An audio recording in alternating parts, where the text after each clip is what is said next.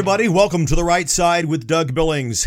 Thank you for watching and listening. If you're listening, you're on one of the podcast platforms in the United States. We are on all of them. Please make sure you subscribe to the program, The Right Side with Doug Billings, whether it's Apple Podcast, Google Podcast, Spotify, Stitcher, iHeartRadio, Pandora, whatever. We're on all of them.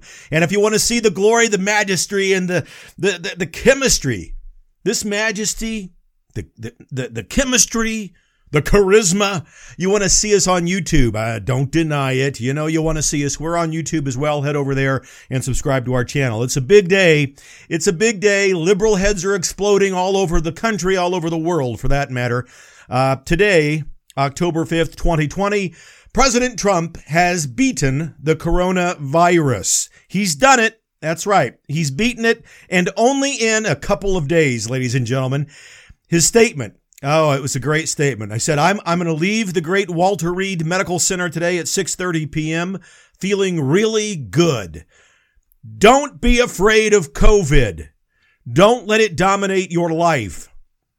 We've developed under the Trump administration some really great drugs and knowledge.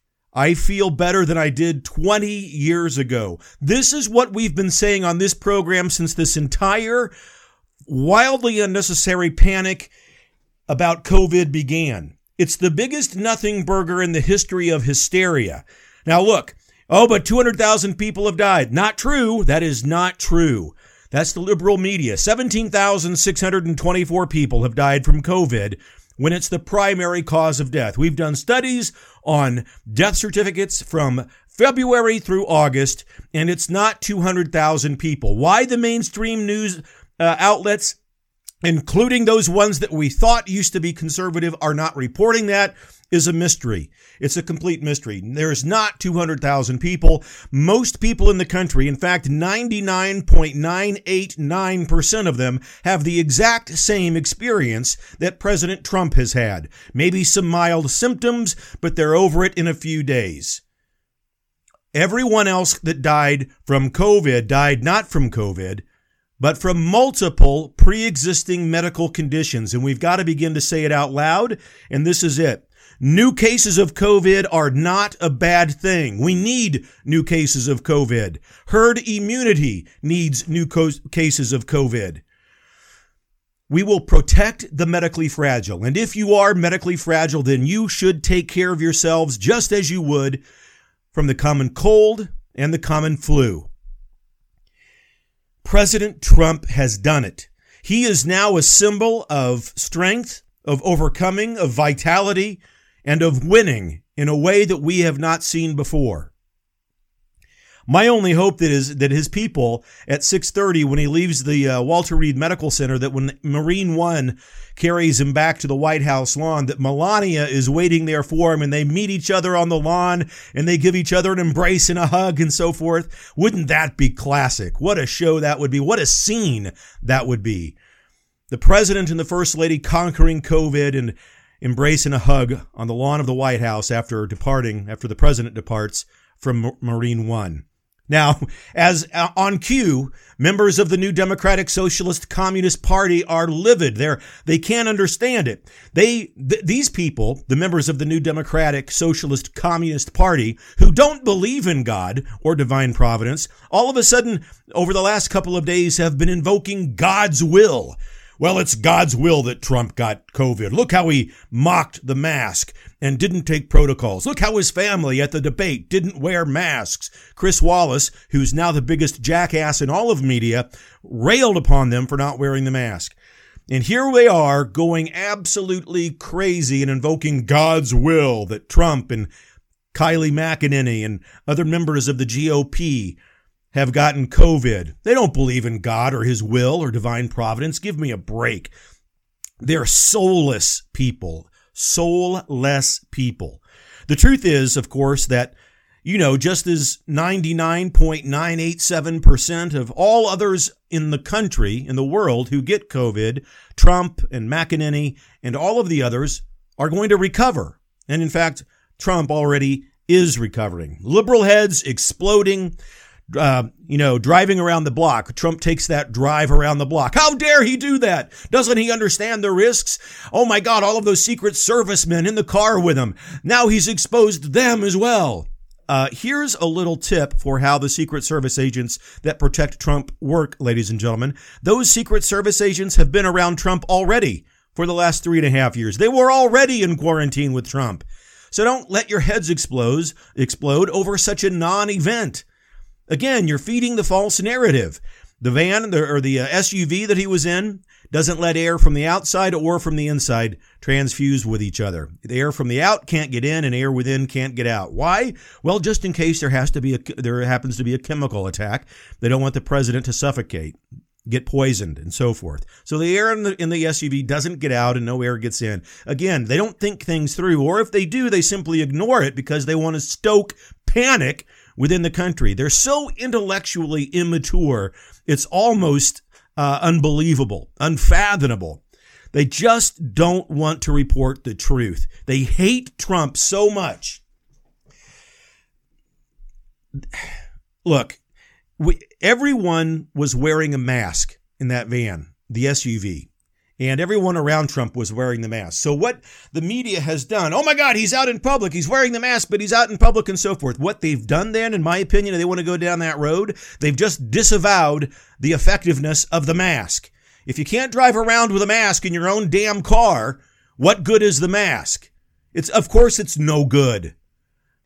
But let's report the whole story, media. Come on. No one, none of us believe that the mask is totally effective. Not even Fauci, not even the experts that we've interviewed on this program. Might help to a degree, but don't get your panties in a wad because Trump's in a car with people who are already quarantined with him wearing a mask absolutely intellectually immature of the left. Oh, he was so insensitive to everybody. So insensitive. Well, here's the story that you didn't report that millions upon millions of people, not only the thousands that were there on the sidewalk out front of Walter Reed Memorial Hospital, but millions of them across the world needed to see President Trump come out and wave and give a sign that he's okay. That's leadership. That's leadership. I've, I saw doctors being interviewed on the liberal media. I just don't understand the purpose of this. Well, uh, the purpose of this is leadership, doctor. You know, it's leadership. If you don't understand it, it's only because you hate Trump so much that you're blinded to the obvious. The evidence of the obvious should be sufficient for you. It was inspirational. It was a sign of leadership to come out and go around the block in that SUV and wave to the crowd and supporters. I mean, it does. Report the truth. Report the truth. You know, it's such a good day uh, to see the president rebound and recover from COVID in such timely fashion. Um, I think, again, the benefits of him not only driving around the block yesterday, but coming home today after only a few days of having been diagnosed with COVID is an incredible symbol of survival, a symbol of strength and overcoming, of persistence and vitality. It dramatically impedes the narrative um, of the liberals that says uh, you're going to die. You know, new cases means new deaths. And that's what they want you to think. Every time we read or hear that there's new cases of COVID, they want you to think that there's a new death. And that's simply not the truth. Again, as I said, we need to say it out loud and start believing it. New cases of COVID 19 is not bad news. It's actually good news. Herd immunity requires it. And the sooner that we get there, the better we'll all be with regards to shutdowns, lockdowns, and the economy coming back. Trump is incredible. He's just awesome. The the best president of our lifetime and it is going to be exceedingly difficult for him to be beatable in anything. The real issue that angers the Democrats is that Trump gets large crowds on a regular basis. Biden can't draw more than 20 people at any event.